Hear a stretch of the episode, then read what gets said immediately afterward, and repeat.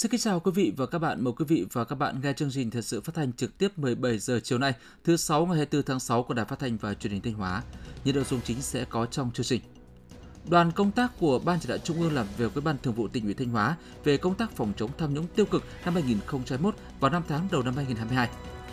Đẩy mạnh tiêm vaccine phòng COVID-19 cho trẻ em và tiêm nhắc lại để bảo vệ thành quả phòng chống dịch. Khẩn trương triển khai các biện pháp phòng cháy chữa cháy rừng. Tập trung nước cho phục vụ gieo cấy, vụ thu mùa, thời tiết nắng nóng. Trong phần tin thời sự quốc tế, các nước BRICS kêu gọi đồng thuận toàn cầu về chính sách kinh tế. EU cấp quy chế ứng viên cho Ukraine và Moldova. Sau đây là nội dung chi tiết.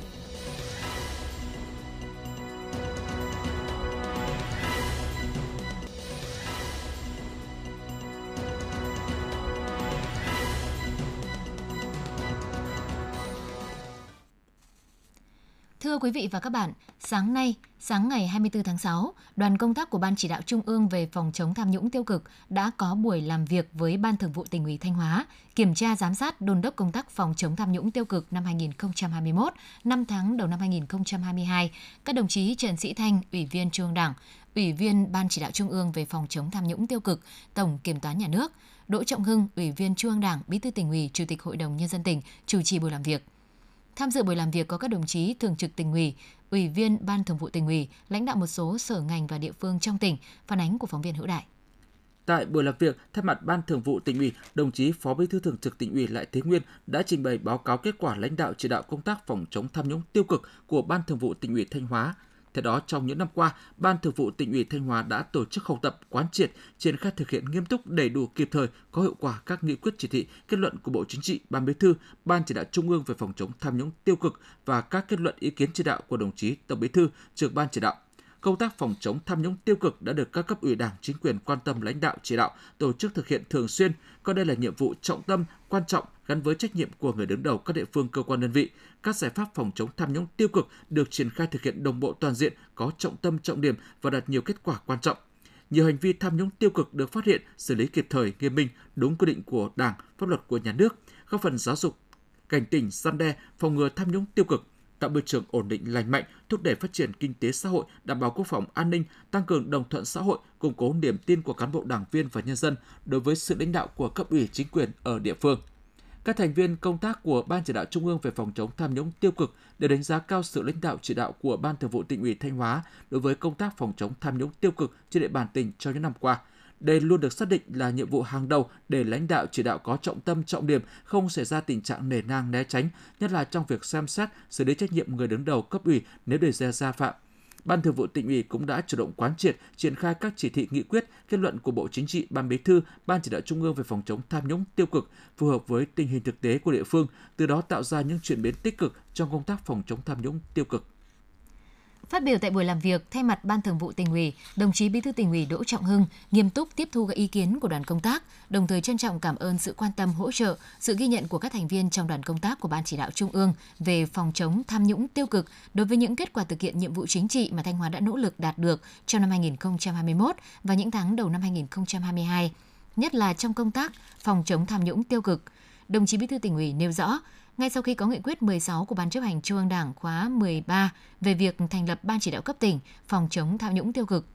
Ban Thường vụ tỉnh ủy Thanh Hóa đã tổ chức phiên họp vào cuối tháng 5 năm 2022 và quyết định thành lập Ban chỉ đạo do đồng chí Bí thư tỉnh ủy làm trưởng ban.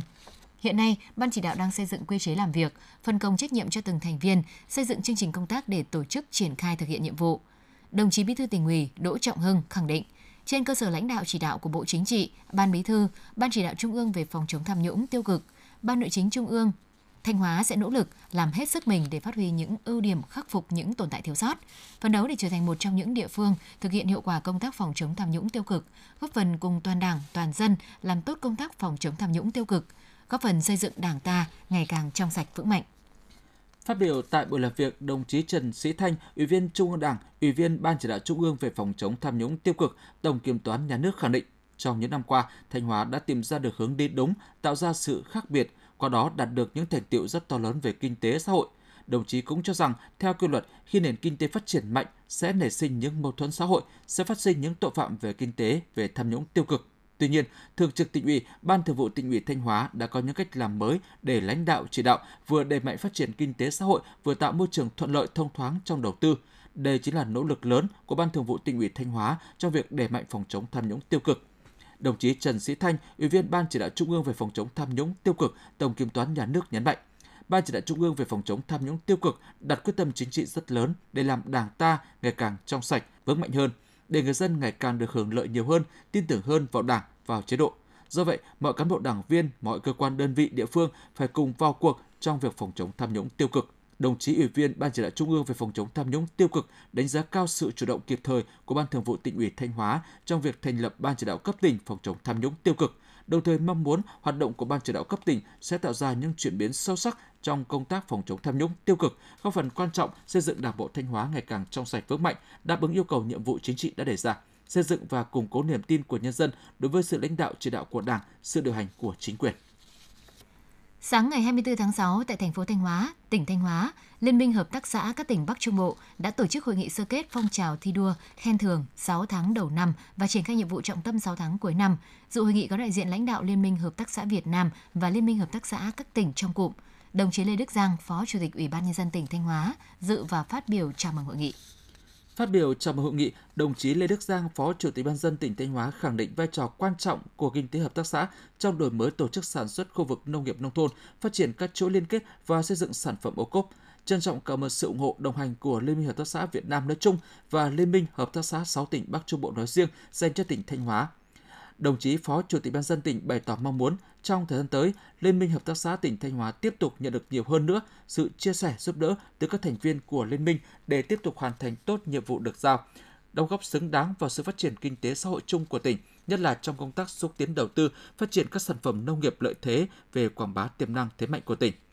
6 tháng đầu năm 2022, Liên minh Hợp tác xã các tỉnh Bắc Trung Bộ đã thành lập mới được 87 hợp tác xã, nâng tổng số hợp tác xã trong cụm lên 4.100 đơn vị. Đồng thời có nhiều chính sách hỗ trợ phát triển, điển hình như tỉnh Thanh Hóa đã tư vấn và hỗ trợ cho 13 hợp tác xã thành viên hợp tác xã hoàn thiện hồ sơ vay vốn cho 16 dự án với số tiền gần 5,3 tỷ đồng. Tỉnh Hà Tĩnh hỗ trợ 6 hợp tác xã vay vốn 3 tỷ đồng. Ngoài ra, Liên minh Hợp tác xã các tỉnh Bắc Trung Bộ cũng đã tích cực đẩy mạnh các hoạt động nâng cao chất lượng sản phẩm, kết nối cung cầu, đưa các sản phẩm ô cốp của các hợp tác xã lên sàn thương mại điện tử, từ đó đa dạng hóa ngành nghề dịch vụ của hợp tác xã, góp phần tạo việc làm ổn định cho lao động nông thôn.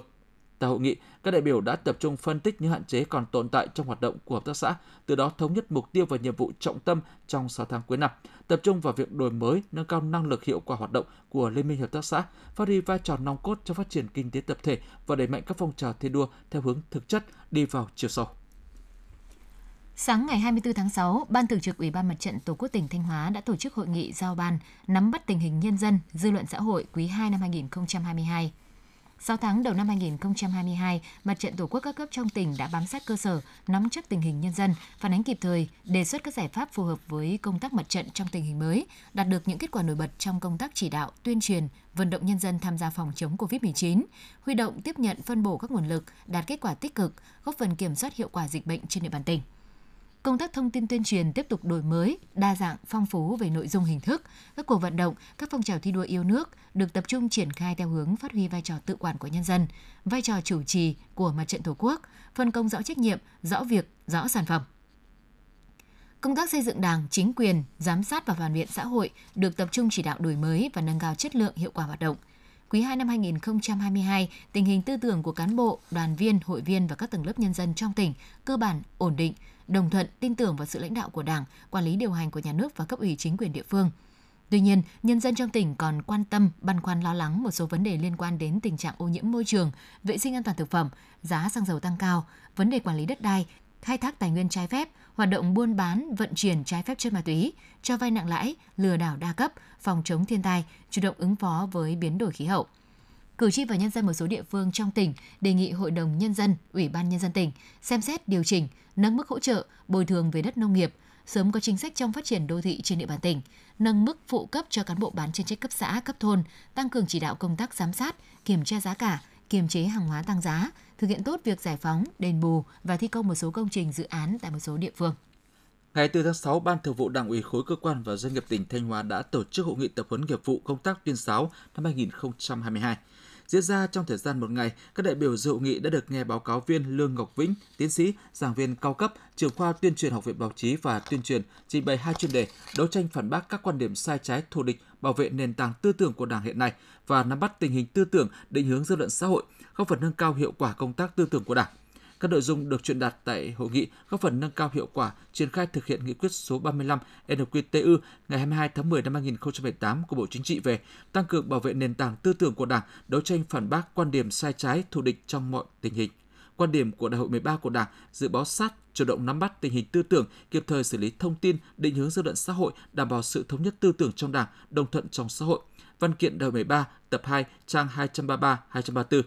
Hội nghị còn là cơ sở để đội ngũ cán bộ đảng viên, đặc biệt là báo cáo viên, cấp ủy viên phụ trách công tác tuyên giáo thuộc các đảng bộ chi bộ cơ sở trực thuộc đảng ủy khối, hiểu rõ thêm các vấn đề lý luận và thực tiễn, nâng cao vai trò trách nhiệm tích cực đổi mới nội dung, phương thức, kỹ năng nghiệp vụ nhằm đáp ứng yêu cầu của công tác tuyên giáo hiện nay. Quý vị và các bạn đang nghe chương trình thời sự phát thanh của Đài Phát thanh Truyền hình Thanh Hóa. Chương trình đang được thực hiện trực tiếp trên sóng FM tần số 92,3 MHz Tiếp theo là những thông tin đáng chú ý mà phóng viên đài chúng tôi vừa cập nhật.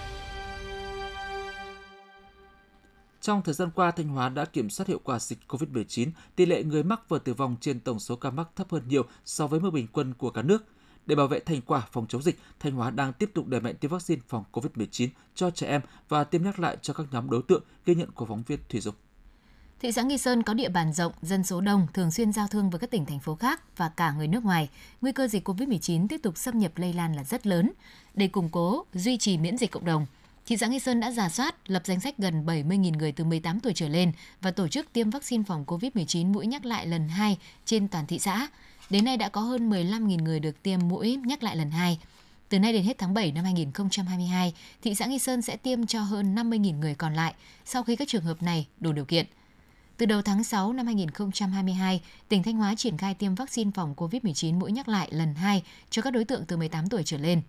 Tuy nhiên đến nay mới có 40.000 trên tổng số hơn 2,6 triệu người từ 18 tuổi trở lên tiêm vaccine phòng COVID-19 mũi nhắc lại lần 2. Tỷ lệ tiêm vaccine phòng COVID-19 mũi nhắc lại lần 2 trên địa bàn tỉnh thấp. Có nguyên nhân do số người mắc COVID-19 chưa đủ 3 tháng còn nhiều. Bên cạnh đó, khá đông người dân cho rằng dịch bệnh đã được kiểm soát và đã mắc COVID-19 nên có tâm lý chủ quan, không mặn mà muốn tiêm phòng nhắc lại. Đây sẽ là nguy cơ khiến dịch bệnh có thể bùng phát trở lại. Dịch bệnh COVID-19 vẫn đang diễn biến phức tạp tại nhiều quốc gia trên thế giới. Virus SARS-CoV-2 liên tục có nhiều biến chủng, không thể lường trước được mức độ nguy hiểm. Do đó, tiêm vaccine phòng COVID-19 vẫn là biện pháp hữu hiệu nhất để phòng chống dịch, hạn chế những ảnh hưởng, hậu quả của dịch bệnh. Vaccine phòng COVID-19 sẽ tạo kháng thể trong khoảng thời gian nhất định để cơ thể phòng ngừa được tác nhân gây bệnh kháng thể này sẽ giảm dần sau từ 3 đến 4 tháng. Vì vậy cần phải tiêm mũi nhắc lại để duy trì khả năng phòng bệnh khi có virus xâm nhập. Thưa quý vị và các bạn, trong gần 2 tuần qua, nắng nóng trên diện rộng và kéo dài đã gây thiếu nước cục bộ cho hơn 2.000 hecta đất nông nghiệp thuộc các huyện Ngọc Lặc, Cẩm Thủy, Thiệu Hóa, Yên Định, Quảng Sương. Bên cạnh đó, xâm nhập mặn xuất hiện ở các xã ven biển cũng gây không ít khó khăn cho công tác phục vụ sản xuất. Trước thực tế đó, các đơn vị thủy nông đã tập trung dẫn nước bằng máy bơm giã chiến và nối dài ống bơm để đảm bảo nguồn nước nông dân gieo cấy, phản ánh của phóng viên Thanh Hương. Do nằm ở cuối nguồn, hệ thống kênh dẫn về các xã Thiệu Nguyên, Thiệu Hợp, huyện Thiệu Hóa lại dài, phụ thuộc hoàn toàn vào hồ đập. Vì vậy, để đáp ứng đủ nước cho bà con gieo cấy 300 hecta, chi nhánh Thủy Nông Thiệu Hóa đã bố trí cán bộ kỹ thuật trực cả ban đêm để lấy nước từ hồ Cửa Đạt về. Tại 23 xã thị trấn còn lại của huyện, các trạm bơm hoạt động hết công suất và thực hiện tưới luân phiên, đồng thời vận hành 3 máy bơm giã chiến. Vì vậy, đến nay, huyện Thiệu Hóa đã gieo cấy đạt trên 80% diện tích của 8.000 hecta lúa vụ mùa của huyện. Anh Đỗ Hữu Thành, cán bộ kỹ thuật chi nhánh Thủy Nông Thiệu Hóa, tỉnh Thanh Hóa cho biết. Thời điểm này là nắng nóng kéo dài, hiện tại là cái cây lúa đang rất cần nhu cầu cần nước, cho nên là đồng chim thì chúng tôi đã tận dụng tháo nước đệm và đồng mùa chúng tôi sẽ bơm nước kịp thời cho cây lúa phát triển đảm bảo trong cái khung thời vụ tốt nhất. Tại một số diện tích quá xa, diện tích có nguy cơ xâm nhập mặn, các đơn vị thuộc công ty thủy nông Nam sông Mã, sông Chu và Bắc sông Mã đã tăng cường đắp đập ngăn mặn, ưu tiên cấp nước ở những vùng đã làm đất để đảm bảo gieo cấy đúng không lịch thời vụ. Đối với các địa phương bị xâm nhập mặn, độ mặn của nước lên tới 12 phần nghìn như Hậu Lộc, Hà Trung, Nga Sơn, Hoàng Hóa, công tác giám sát ở các cửa sông, cửa cống được tăng cường 24 trên 24 giờ. Ngoài việc tăng cường khơi thông các cửa lấy nước và lắp đặt vận hành thêm 14 trạm bơm giã chiến, các đơn vị thủy nông cũng thực hiện dẫn nước theo từng vùng, từng hệ thống, phù hợp với cả lúa và cây trồng cạn. Ông Lưu Anh Tuấn, giám đốc công ty thủy nông Nam Sông Mã, tỉnh Thanh Hóa cho biết. Ông khuyến cáo bà con thì nắng ừ, à, to nên là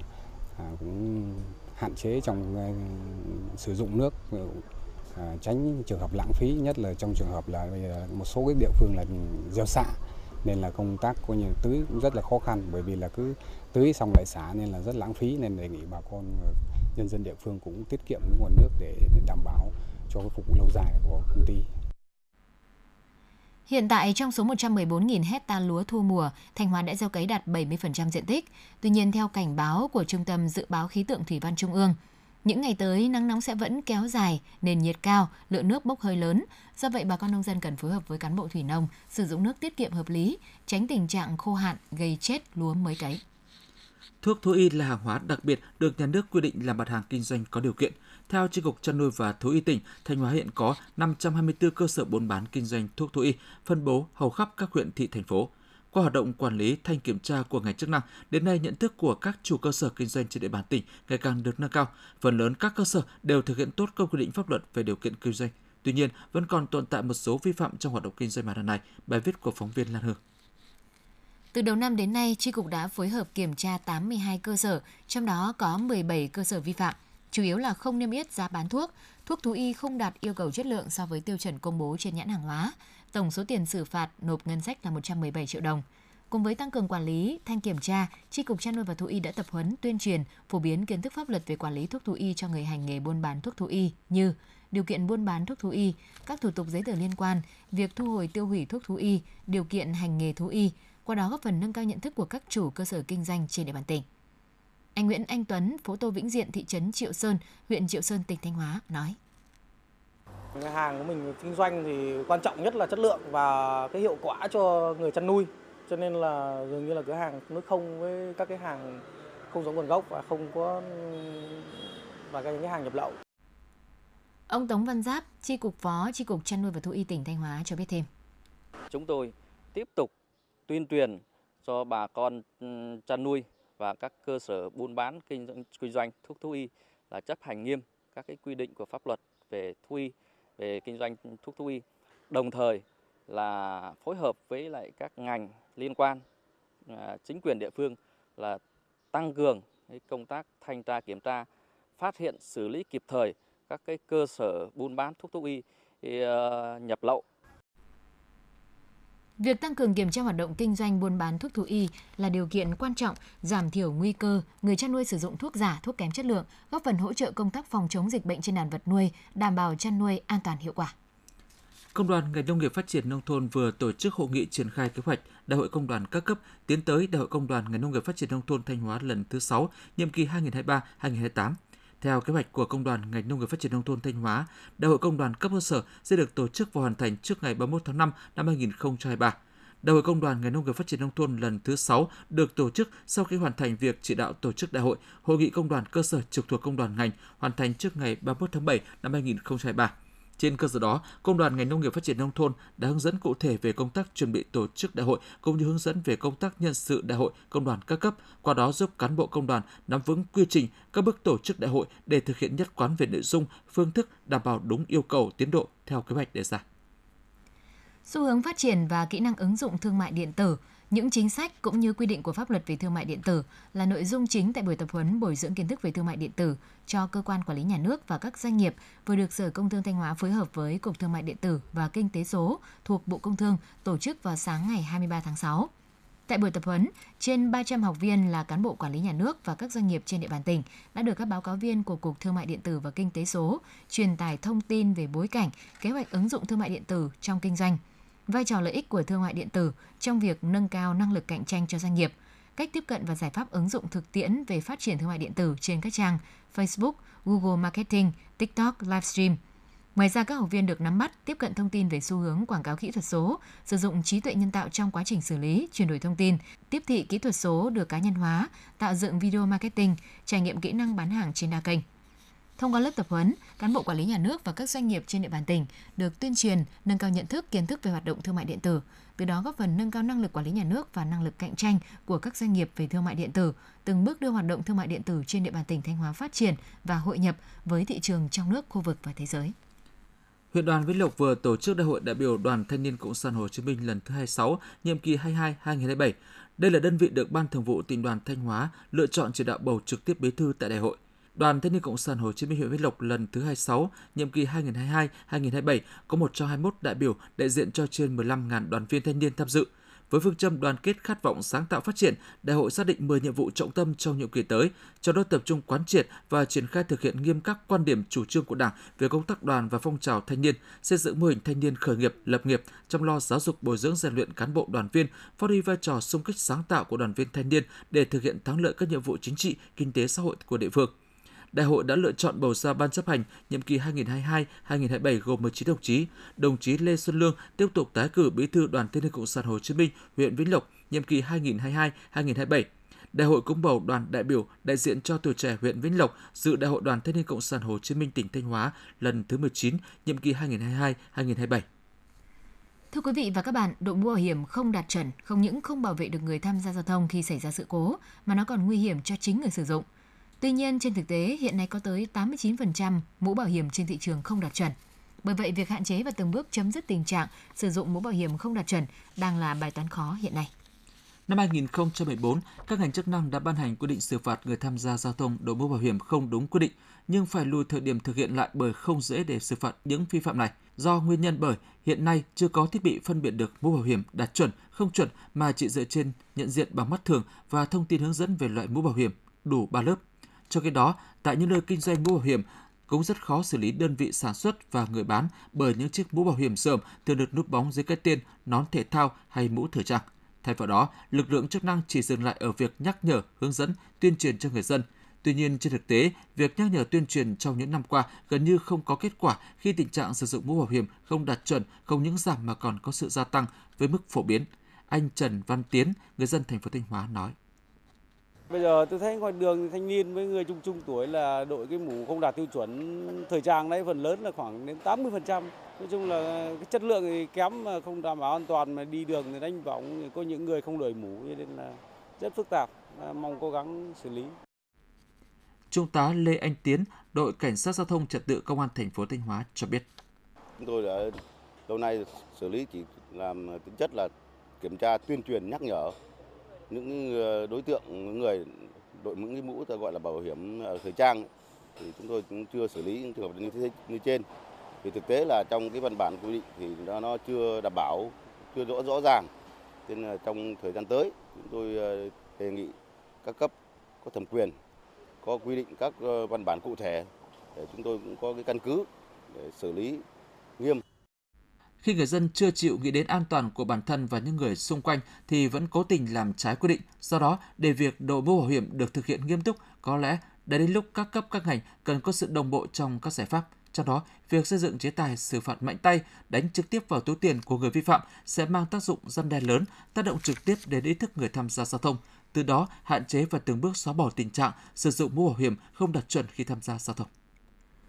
Thực hiện tháng hành động phòng chống ma túy và mở đợt cao điểm phòng chống tội phạm ma túy, lực lượng phòng chống ma túy Bộ đội Biên phòng tỉnh Thanh Hóa đã triển khai quyết liệt các biện pháp nghiệp vụ, tăng cường phối hợp với các lực lượng chức năng trên địa bàn, liên tiếp bắt giữ các vụ vận chuyển, tàng trữ trái phép các chất ma túy, vũ khí quân dụng. Theo đó, vào lúc 19 giờ 30 phút ngày 23 tháng 6, tại khu vực cây xăng thuộc địa bàn Bản Táo, xã Trung Lý, huyện Mường Lát, đồn biên phòng Trung Lý phối hợp với đồn biên phòng Pù Nhi, đội đặc nhiệm phòng chống ma túy và tội phạm, bộ đội biên phòng tỉnh Thanh Hóa bắt quả tang đội đặc nhiệm bắt quả tang đối tượng La Văn Thọ sinh năm 1995 ở xã Thiết Ống, huyện Ba Thước đang tàng trữ trái phép các chất ma túy, thu giữ 112 viên ma túy tổng hợp, khoảng 0,4 gam heroin, một xe máy. Trước đó vào lúc 15 giờ ngày 22 tháng 6 năm 2022, đồn biên phòng Quang Triều phối hợp với công an huyện Mường Lát đã bắt đối tượng Hà Văn Xuân, sinh năm 1964, thường trú tại bản Pù Đứa, xã Quang Triều, huyện Mường Lát, thu giữ 2.291 viên ma túy tổng hợp, một khẩu súng tự chế, 22 viên đạn bi, 30 viên đạn trụ.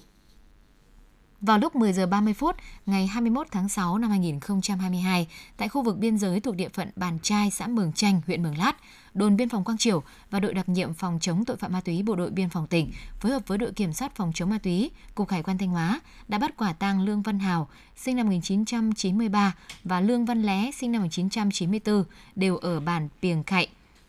cụm Mường Pùn, huyện Viêng Say, tỉnh Hùa Phan Lào thu giữ 5.846 viên hồng phiến và 0,5 kg thuốc viện, một xe máy.